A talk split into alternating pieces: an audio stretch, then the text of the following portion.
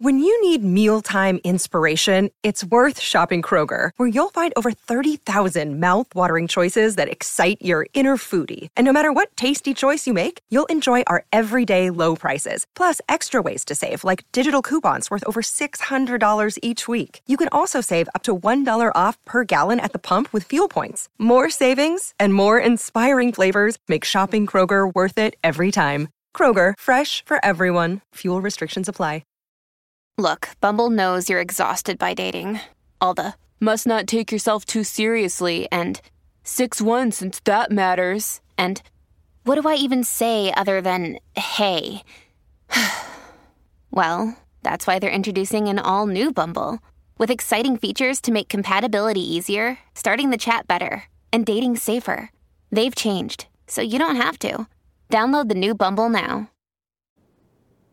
Hey there, everybody, and welcome to this presentation on diagnosing anxiety and panic in the DSM 5 TR. I'm your host, Dr. Dawn-Elise Snipes.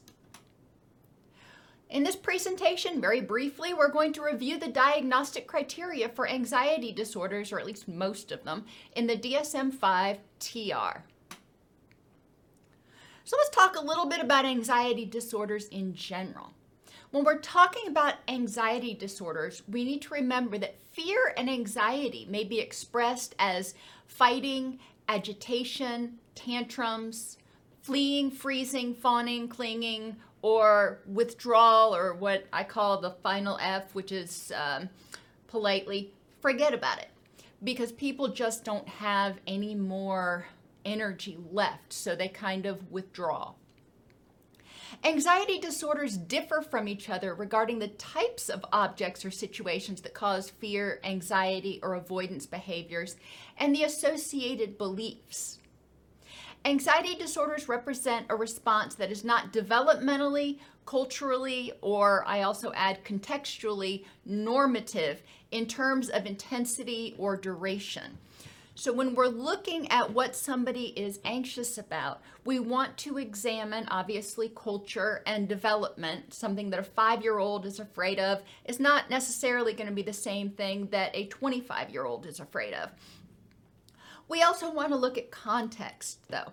Something that uh, you're afraid of in one context, you may not be afraid of in another. Like for children, being around strangers. Uh, may not be stressful for them uh, when they are at home or when they're at school and somebody comes in to do a presentation versus when they are alone and they don't have a caregiver around. Interestingly, from August 2020 through December 2020, the percentage of adults reporting symptoms of an anxiety disorder rose from 31.4% to 36.9%. Now, when you go through the DSM and you start adding up the prevalence of these anxiety disorders, it is really hard to get to a number anywhere close to 36.9%. So the numbers in the DSM and the numbers in the uh, National Health Survey don't seem to jibe very well. We also have to remember that during 2020, we were at the beginning of the pandemic. So there was obviously more anxiety. You would expect that. But even the 31% that it was prior to 2020 seems to be higher than what is identified in the DSM. So I think that's interesting. The anxiety chapter in the DSM 5 TR, just like in the DSM 5, is arranged in order of diagnoses which appear in children first. So, separation anxiety disorder appears first, and generalized anxiety disorder is down a little ways. Whereas you might expect some of the quote more common uh, disorders to be first, but that's not how the DSM is arranged. However, in this presentation, I did put generalized anxiety first. When we talk about generalized anxiety, we're talking about excessive anxiety most days for six or more months. And the anxiety is about a variety of things. It's not just about one particular thing like health or an individual or um, a phobia. It is about a variety of things. The worry, in addition to being excessive for the person's developmental age, culture, and context, the worry is difficult to control. The anxiety or the feeling of anxiety is associated with three or more symptoms in adults or one or more symptoms in children. Feeling restless or feeling keyed up or on edge, easily fatigued, difficulty concentrating or mind going blank, irritability, muscle tension, or sleep disturbance. Now, I want you to think about it. Anxiety is part of the fight or flight response. So, we would expect somebody experiencing anxiety would it be experiencing symptoms of HPA axis activation or activation of the threat threat response or stress response, whatever you want to call it. So we would expect all of these symptoms or any of these symptoms because when the fight or flight system is engaged, the body is not focused on higher order processing or memory or the concentration. It's focused on self preservation and protection. The person becomes more hypervigilant because they are trying to protect themselves from threats. They're not able to relax enough to get good quality sleep because guess what? They are keyed up. They're scanning for those threats. Muscle tension.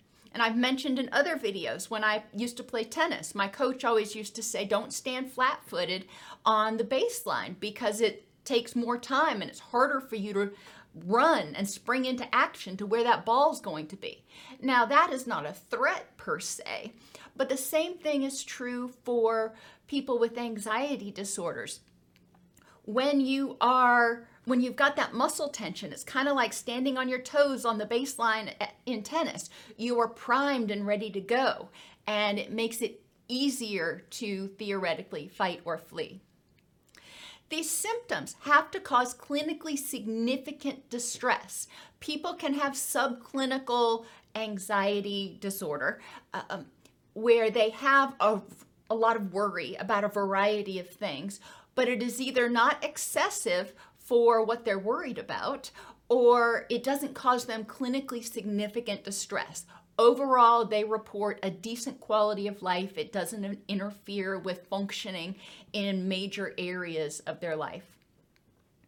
And generalized anxiety disorder, as well as all of the disorders, are not better explained by a medical, mental, or substance use disorder. And we're going to talk in the end about differential diagnosis of the anxiety disorders in general because there's a lot of overlap between the symptoms as well as the uh, differential diagnosis and comorbidities for anxiety disorders. Remember, the difference is often what the person experiences anxiety about and the cognitions associated with that.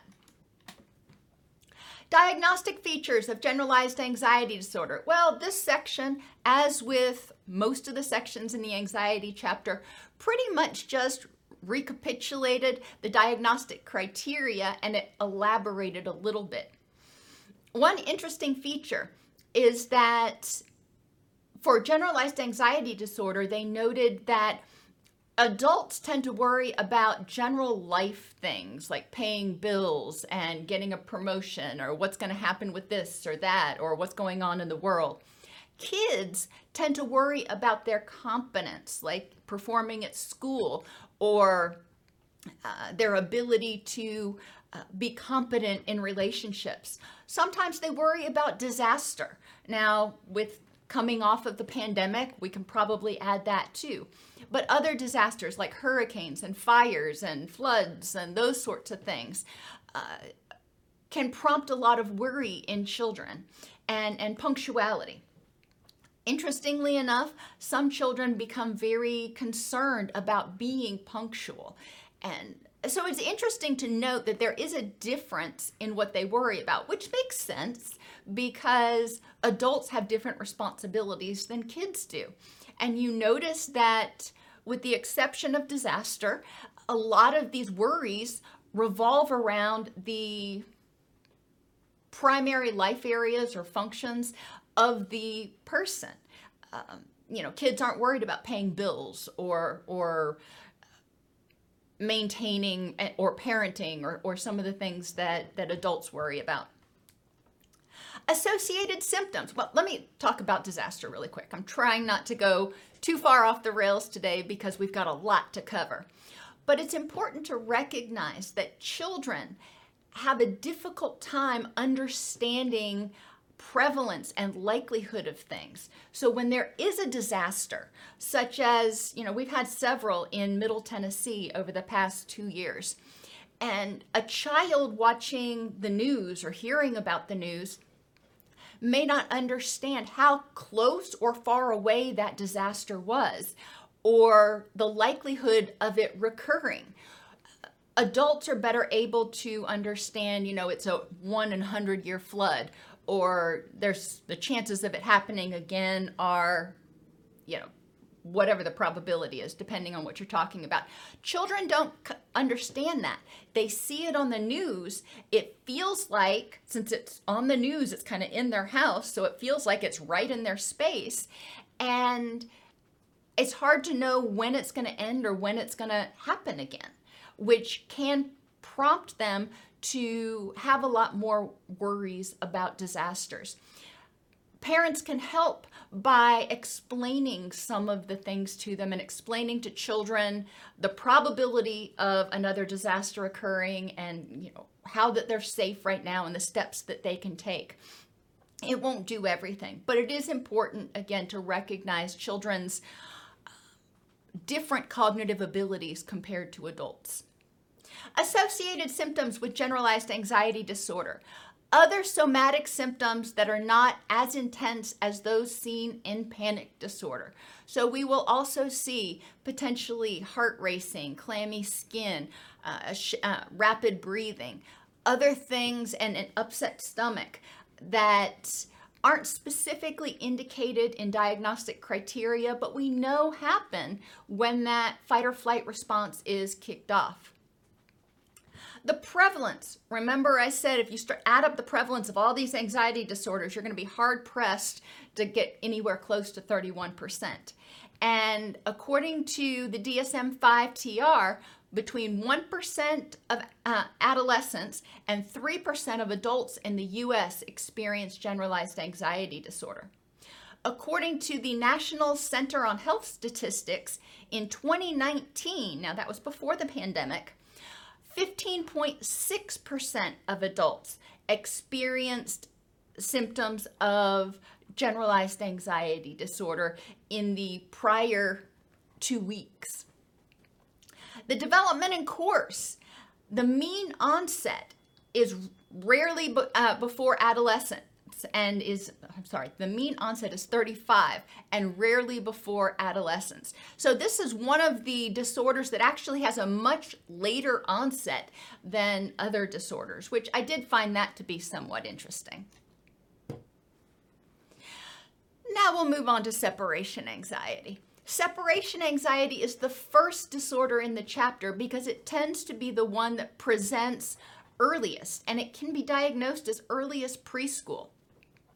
Separation anxiety is characterized by developmentally inappropriate, excessive, recurrent anxiety about separation from major attachment figures.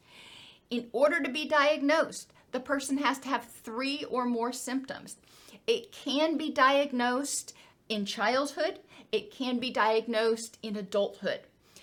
If it's diagnosed in adulthood, you do not have to have a childhood onset of separation anxiety. It actually can have an adult onset. So that is something to remember.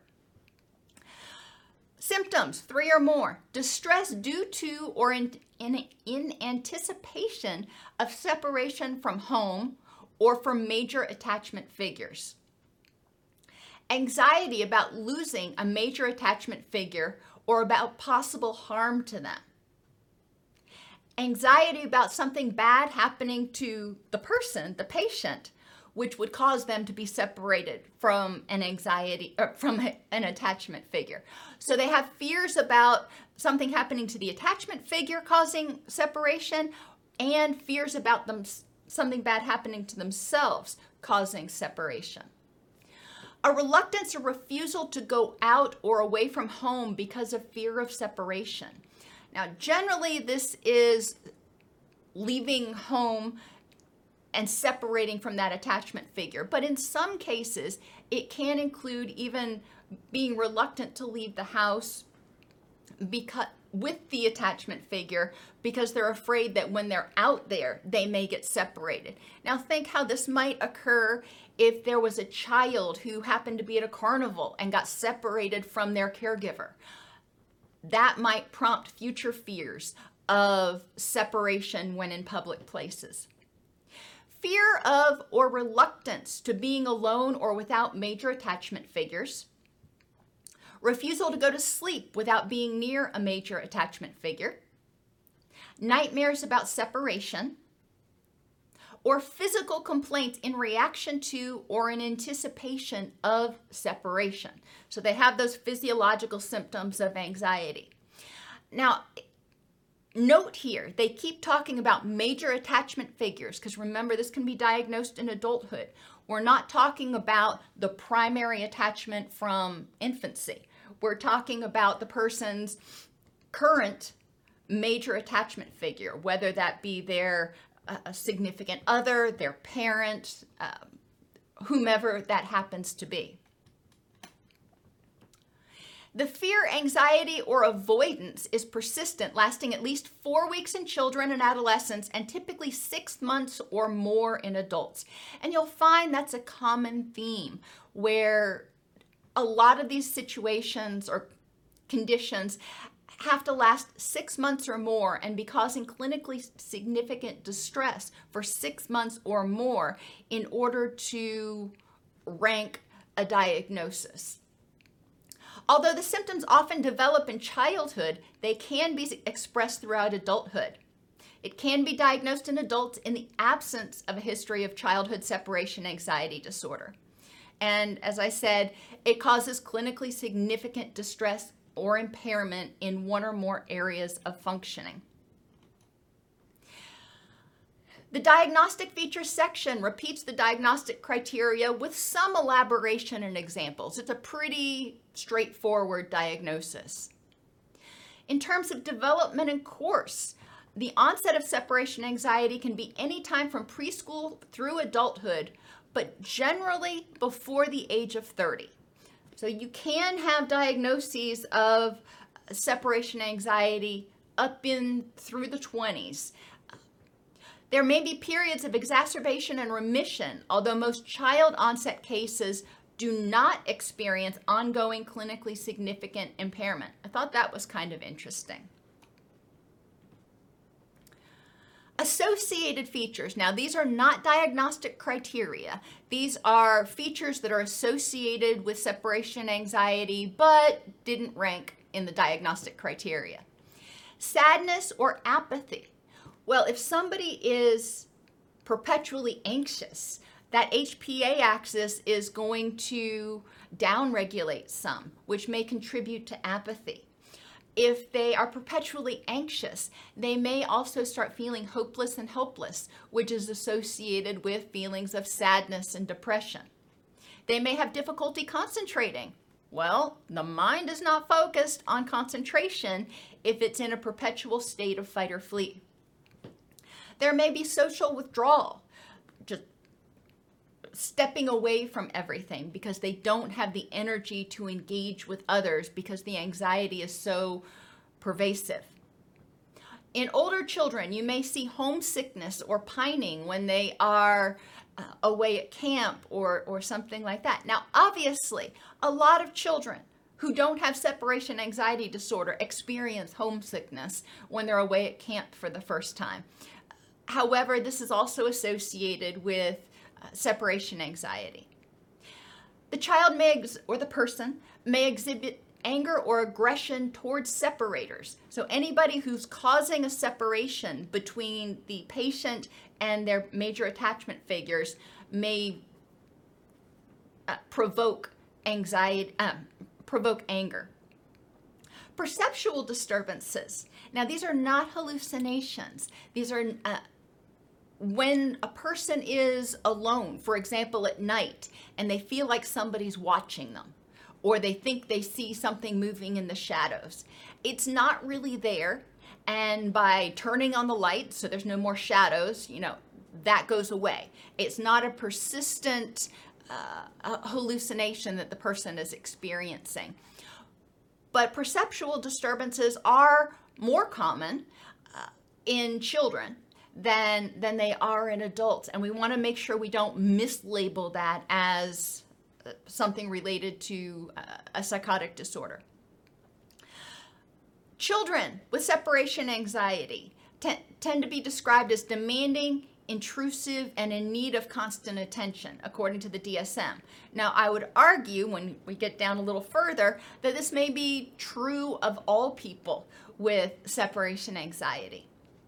Adults may appear dependent and are likely to contact their major attachment figures throughout the day and track their whereabouts. They are also uh, often overprotective as parents and pet owners. Interestingly enough, the DSM did mention pets, where the person with separation anxiety may be excessively concerned about knowing where their pet is at all times. The prevalence of separation anxiety in children is approximately 4%, and in adolescents and adults, it ranges from 1 to 2%. In the culture section, the DSM talked about the importance of differentiating separation anxiety disorder from the high value some cultural communities place on strong interdependence among family members. Specific phobias is the next in the line of disorders we're going to talk about. And a specific phobia is pretty straightforward. There's a marked fear or anxiety about an object or a situation about 75% of people that have one phobia have more than one phobia. And I think if you think about it, even if it doesn't rise to the level of being a diagnosable phobia, you can think about if you have one, what we'll call irrational fear, you probably have a couple of others. When I started to think about it, I'm like, yeah, I have I have a couple in there.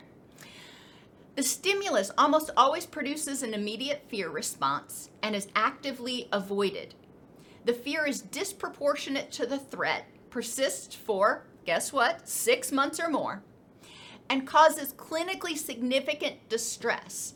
And I have this bold and, and italicized because it's important to remember that having a fear, and I've talked in other videos about my fear of bridges. I also have a fear of enclosed spaces. I hate, you know, those little water tubes and tunnels and things that make me feel closed in. Does it cause me clinically significant distress or cause me to have to alter my life to get around it? No. So it doesn't rise to the level of specific phobia. A lot of people have fears that may not have a um, basis uh, or, or the fear may be disproportionate to the threat in reality. We recognize it, but it doesn't cause us clinically significant distress. So it would not be diagnosable as a specific phobia. And the specific phobia is not better explained by another mental disorder. And I'm thinking here more obsessive compulsive disorder. But in the differential diagnosis list on uh, the anxiety disorders, there were a lot. So we're just going to go through all of those at the end. Uh, the diagnostic features, again, in for specific phobias, was pretty much a restatement of the diagnostic criteria. Associated features, interestingly enough, for some people, are arousal. Well, that makes sense. When the HPA axis kicks off, a lot of people have a um, increased heart rate, sort of a panic sort of feeling about them, not to the level of a panic attack necessarily, but they have that aroused state in, in pre- preparation for fight or flee. Other people may have what they call a vasovagal response, in which their heart rate decelerates, their blood pressure drops, and they may faint. My grandmother used to do this oh my gosh, Um, and it wasn't necessarily, hers wasn't phobia related. But when she would get startled or surprised, she would fall out. And for the longest time, the doctors couldn't figure out exactly what was going on. But ultimately, uh, my guess would be it re- had something to do with, with anxiety or generalized anxiety.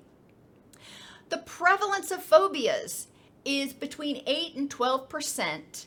It peaks in adolescents at 16%. So 16% of adolescents have uh, specific phobias. The development in course, it usually develops prior to age 10 or after a trauma. And the presence of phobias is a risk factor for neurocognitive disorders in older adults. Why is this? We've, again, we've talked in other videos about how uh, hyperactivation of that stress response system keeps levels of glutamate and norepinephrine and stuff high in the brain, which causes neurodegeneration, which can lead to neurocognitive disorders. Additionally, because of social withdrawal and avoidance and restructuring of their daily lives to avoid the phobic stimulus, there tends to be less stimulation for the person with specific phobias, which may also lead to a decline in what they call cognitive reserve. And social anxiety disorder. In social anxiety disorder, there's a marked fear of social situations in, when, in which one might be judged. So you've got generalized anxiety, which is anxiety about a lot of things um, over the course of at least six months. We have specific phobia, which is obviously something specific, like enclosed spaces or spiders or snakes. Um, separation anxiety, which is anxiety or fear of being separated from an attachment figure. And then social anxiety, which is fear from being in situations in which one might be judged. With children, the symptoms have to be present not only in relationships with adults, but in relationships with their peers. Um, it's natural for children to be somewhat anxious if they're interacting with adults. If they're having the same anxiety when they're interacting with their peers, then that's really what we're going to look for for a trigger. The person has an excessive fear of being embarrassed, rejected, or offensive. And the offensive seems to be increasing in popularity, or not popularity, in commonality um, very quickly with Twitter and Facebook and uh, TikTok and all these other things and trying to be politically correct. A lot of people have developed a level of social anxiety, maybe not to the level of being a disorder, but definitely a level of social anxiety because they fear not saying the right thing, because they fear being canceled. Social situations almost always trigger the anxiety and social anxiety disorder. Social situations are actively avoided or endured with intense fear. And the level of fear is disproportionate to the potential consequences. People may have a high level of fear and anxiety uh, before going out and giving a um, performance in front of 10,000 people. The level of anxiety for that would probably be different than giving a speech in front of six classmates. You know you see the difference here. But a person with social anxiety disorder they would have that same level of fear in front of six people they knew as opposed to 10,000 that they didn't persistence again for 6 months or more causes clinically significant distress and is not due to another medical mental health or substance related condition there is a note that social anxiety disorder can be performance only, and you do want to specify that. If it only has to do with uh, giving speeches, performing sports, music, anything like that. The diagnostic criteria um, uh, features section gave further examples of the symptoms that were identified in the diagnostic criteria. Associated features with social anxiety.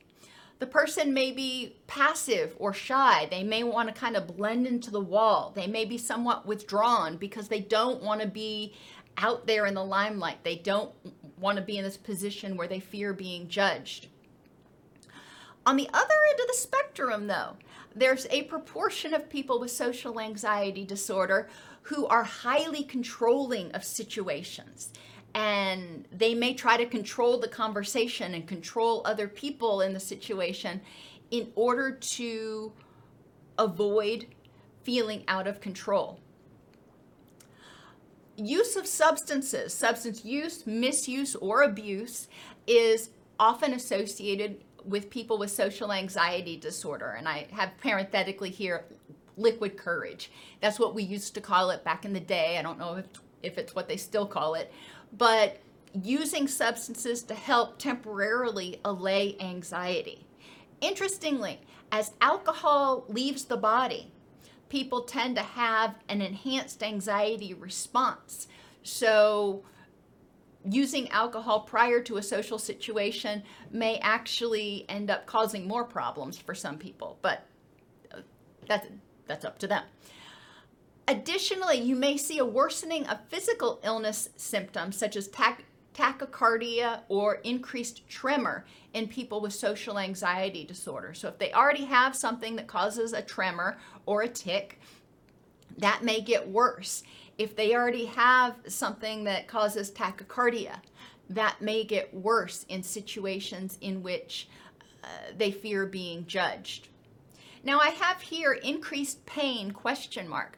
That's not identified in the DSM-5 TR.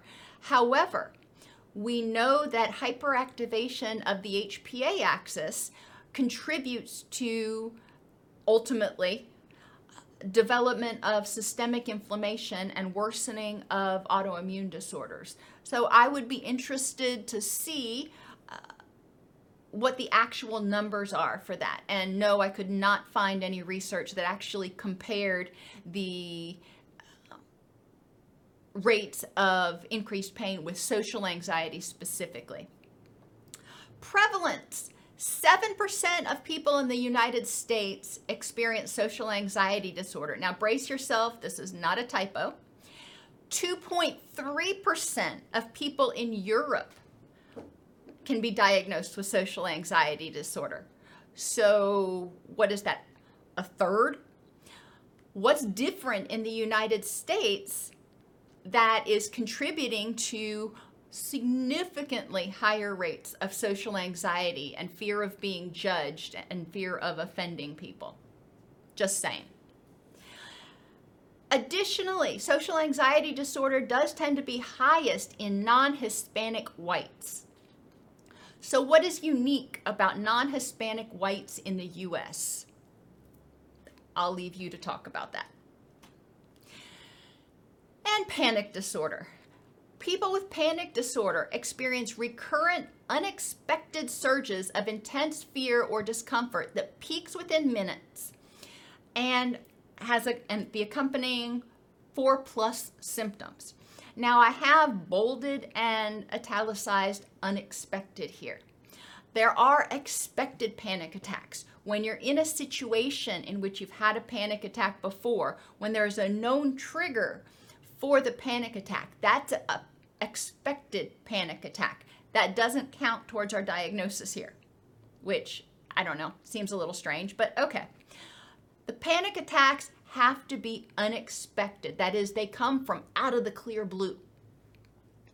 Uh, and the panic attacks need to be characterized by four or more of the following symptoms palpitations, which is when it feels like your heart is like fluttering, pounding heart, or tachycardia, which is racing heart, sweating, trembling or shaking, a feeling of shortness of breath or smothering. You just can't, don't feel like you can breathe, feeling like you're choking, chest pain or discomfort, nausea or abdominal distress, feeling dizzy, unsteady, lightheaded, or faint, chills or heat sensations, numbness or tingling, derealization, which things just don't feel real. You feel like you're kind of in a, in a dream, or depersonalization. You don't feel like you're part of your own body anymore. Fear of losing control or going crazy, and fear of dying. Now, I'll mention, even though it's pretty obvious, these many of these symptoms are also symptoms of a heart attack. It is important if you are a clinician not to assume that somebody who is experiencing a panic attack it's it's just a panic attack and to dismiss it. It's important to take every panic attack seriously when somebody's experiencing it, um, and, and work with their medical provider to help them differentiate between what's a panic attack, how do I know when I'm having another panic attack, versus how do I know when I need to go to the ER. And their doctor will work with them on that. Culture specific symptoms for panic may include tinnitus or ringing in the ear, neck soreness, headache, uncontrollable screaming or crying.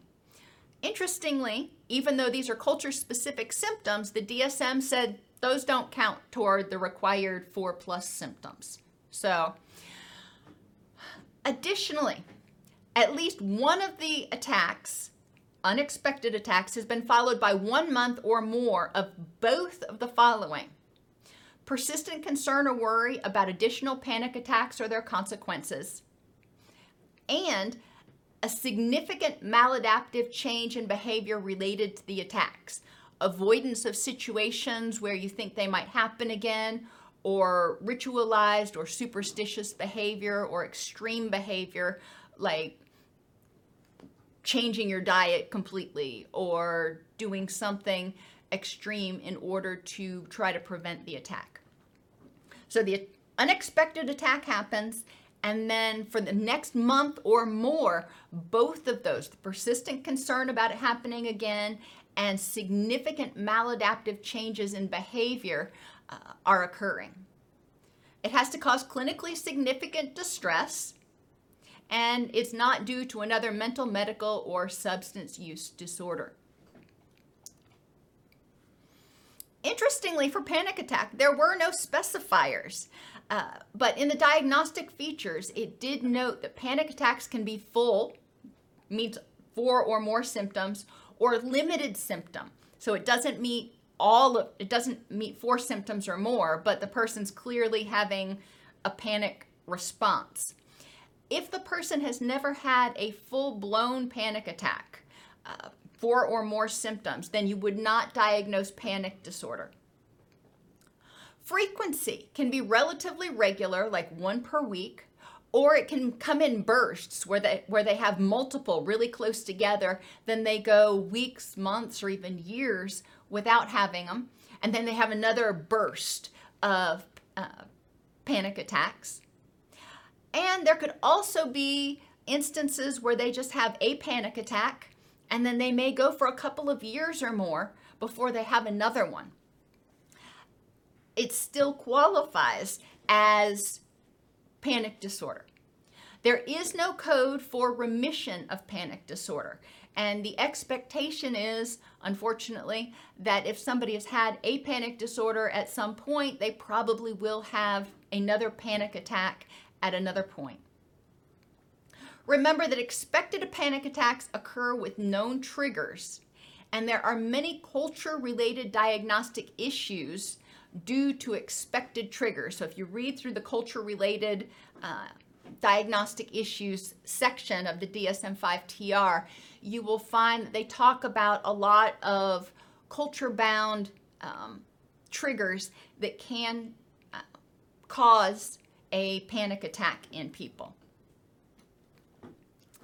Associated features people who have panic attacks, panic disorder, may also have intermittent anxiety about health or mental health. They tend to be more somatically sensitive. That means they're more aware of what's going on in their body. Well, that makes sense. If you've already had your body kind of go haywire on you once, makes sense that you would be a little bit more hypersensitive to it happening again. They may have increased anxiety about ability to tolerate daily stress. There, a lot of times, this may stem from the fear of if they experience too much stress, it'll trigger another panic attack. And they may have more extreme behaviors to control panic. The prevalence of panic disorder is about the same 2 and 2% to 3% in both the US and Europe. The only disorder that had a marked difference between the US and other countries, interestingly enough, was social anxiety disorder. The development of panic disorder, the median age is 20 to 24 in the US and 32 worldwide. So that is a little bit divergent. You know, the prevalence, the, the number of people that experience it worldwide is pretty comparable. But the median age for panic disorder is much younger in the US than other countries.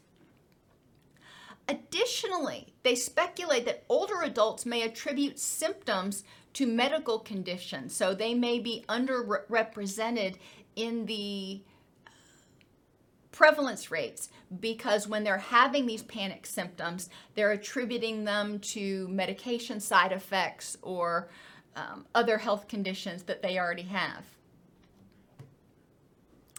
So let's talk about some of the risk and prognostic factors for anxiety disorders in general.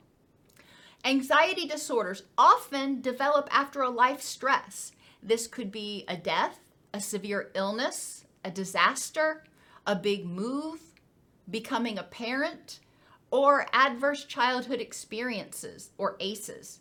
That's just to name a few. Obviously that those aren't all of the causes.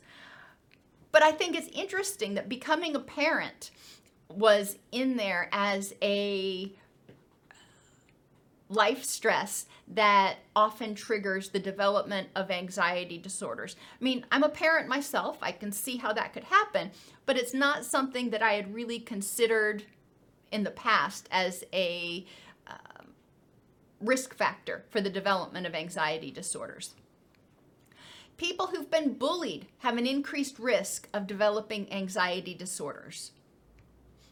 Heritability of anxiety disorders ranges between 30 and 75 percent. I found that interesting, but they didn't explain in any of the diagnoses whether they were looking at twins that were raised in the same household or twins that were raised in different households. If they're raised in different households, it gives more credence to a genetic component. If they're raised in the same household, then they're exper- exposed to the same um, psychosocial environmental stressors, both of them are. So I, I don't know what the actual data is on that. People with negative affectivity, they tend to be more brooding, more depressed, more irritable. Uh, people who are more self conscious, people who ruminate more, also, all of these kind of are combined, often referred to as neuroticism. They are at higher risk for the development of anxiety disorders. Attentional bias to threat was noted in generalized anxiety disorder as being an associated feature, but research actually shows that people with uh, any anxiety disorder tend to have a stronger attentional bias to threat, which means they tend to be more hypervigilant. They tend to be more aware when there's threats in the environment. Anxiety disorders, by and large, tend to be much more frequent in women than in men. Interesting, not sure why. I'm, again, my assumption is this is people who are biologically female. Uh, and it seems to be consistent across cultures. Therefore, I am wondering what the genetic predisposition might be that may cause this. It seems like it's less about environment and shaping and behavioral training and more about a physiological response. But Additionally, and these last two were not in the DSM, but I did a PubMed search for risk factors for anxiety disorders. And those who have a more external locus of control, uh, that means they believe that things happen in the world by fate, by chance. There's not a, they don't have a whole lot of control or ability to change what's going on. Destiny is preordained, etc. People with that outlook who have a more external locus of control tend to have much higher rates of anxiety and depressive disorders. And again, not in the DSM, but in the in PubMed in the literature, people who have a lack of emotional support also tend to be at greater risk for developing anxiety disorders. Seems pretty self-explanatory. In terms of suicidal thoughts, anxiety itself increases risk of suicidal thoughts. You know, all of your anxiety disorders carry with them an increased risk of suicidal thoughts. People with separation anxiety um, have that generalized anxiety related increased risk, but people with specific phobias, interestingly enough, have an increased transition from ideation to attempt in a study that was cited in the DS, well, mentioned in the DSM, but they didn't say what the study was. Uh, they looked at adults and they found that up to 30% of people um, who had their first suicide attempt, it was related, they also had a specific phobia or it was related to that specific phobia. So that's 30% is a big number uh, when we're especially when we're talking about suicide suicide attempts and suicidal ideation. If you have somebody with a specific phobia, we often downplay that because we think it's just a fear of this or a fear of that. But that fear can feel very limiting and oppressive to a lot of people. And again, 30% of them, uh, 30% of people who have attempted suicide also had specific phobia. Functional consequences. Now, I could go on a diatribe about the functional consequences of anxiety disorders. The DSM didn't have much to say about it. So let's talk about some of these. Limited independent activities. This is especially true in agoraphobia and separation anxiety people who are afraid of leaving the house for fear of being separated from their um, significant other or for fear of being separated from their safe place. Um, and people who have social anxiety, who fear being in social situations, may have a lot of restrictions on their life activities and limited activities that they feel safe or comfortable doing by themselves not in the DSM 5 TR, but in the literature. Also, the functional consequences of impaired relationships. People with anxiety disorders, maybe because of their restrictions on life activities and their um, potential need to know where people are and their separation anxiety, etc. A lot of times, people with anxiety disorders struggle in their relationships because it can feel overwhelming to the uh, partners. As I mentioned earlier, people with anxiety disorders have higher rates of autoimmune issues. Continuous or excessive levels of stress hormones contributes to systemic inflammation, which will trigger um, depression uh, or is associated with triggering depression and associated with worsening of autoimmune conditions. And obesity. I thought this one was interesting, but it makes sense when you look at it. Uh, people with anxiety disorders who often are restricted in their life activities may feel worn down and exhausted from being stressed out all the time, may not have a lot of energy to do other stuff, uh, tend to be more prone to develop obesity. Uh, so that's an interesting functional consequence. Now, differential diagnosis. I told you there was a laundry list of them. Generalized anxiety disorder. In GAD, excessive anxiety is about a variety of things for at least six months. Separation anxiety. The worry or the anxiety is about separation from the attachment figure. Okay, that's pretty clear. Agoraphobia. The fear is about being trapped or helpless in situations in which escape is difficult. The fear surrounds being away from their safe place, not being away from a person. They want to be in a place where they feel safe. And it needs to be not specific to one setting. So, uh, being trapped or helpless in a situation, uh, I, I give the example of an MRI. Those closed MRIs, oh my gosh, I can't stand them. Um, I'm terrified of them. But that is specific to one setting. And I'm not afraid to leave the house for fear of being trapped or helpless in a situation. Uh, social anxiety. The anxiety is about being judged negatively. And illness anxiety. And this illness anxiety actually falls under the somatic disorders, but illness anxiety, the worry is about the illness, not separation, judgment, or being away from your safe place. So that's differential diagnosis of your basic anxiety disorders.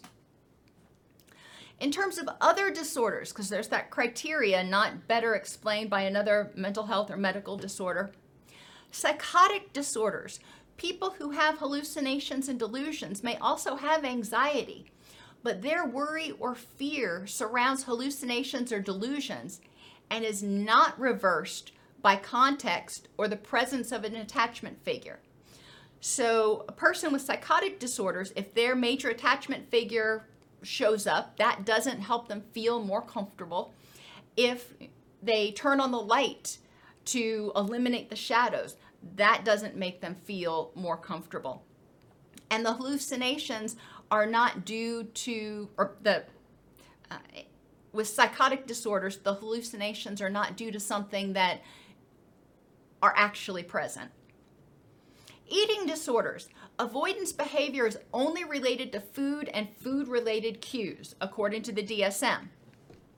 However, one of the main criteria for your eating disorders is a excessive fear about weight, shape, and size. And it's important to recognize that because people with eating disorders may avoid mirrors and uh, scales and uh, food, obviously, certain foods. Uh, and that could all be related to their eating disorder. Body dysmorphic disorder. The fears are only related to people being offended by a particular perceived flaw. In obsessive compulsive disorder, the fear is an object or situation as a result of obsessions. So if they start thinking about germs on their hands and they keep thinking about it, then they start developing a fear of getting germs on their hands. So the fear becomes the object of their obsessions or the, their obsessions turn cause what they're thinking about to become a fear. In autism spectrum, the person lacks sufficient age appropriate relationships and social communication capacity. In anxiety disorders, the person often has sufficient age appropriate relationships and can communicate um, socially, uh, socially uh, understand others just fine. What we're looking at in anxiety is fear of being judged Conduct disorder. School avoidance is a very common symptom of conduct disorder, but school avoidance is not due to worry or fear in conduct disorder. School avoidance and conduct disorder is due to not wanting to be told what to do. Thank you very much. In oppositional defiant disorder, the oppositional behaviors occur in response to multiple situations, not just separation or situational anxiety, not just in response to an anxiety provoking threat. So, if somebody has separation anxiety, they may become oppositional about leaving their major attachment figure. If somebody has social phobia, they may become oppositional about engaging in uh, situations that would prompt that anxiety. Or if they have a specific phobia, maybe they're afraid of snakes, they may become oppositional about doing something like going hiking because they are actively avoiding that phobic stimulus. If they are actively avoiding a phobic stimulus or an anxiety provoking stimulus, it's probably not oppositional defiant. Now, you can have both, you can have them co occur, uh, but you do want to differentiate what is the cause of the behavior. Prolonged grief is characterized by intense longing and yearning for the deceased, not fear of separation from them.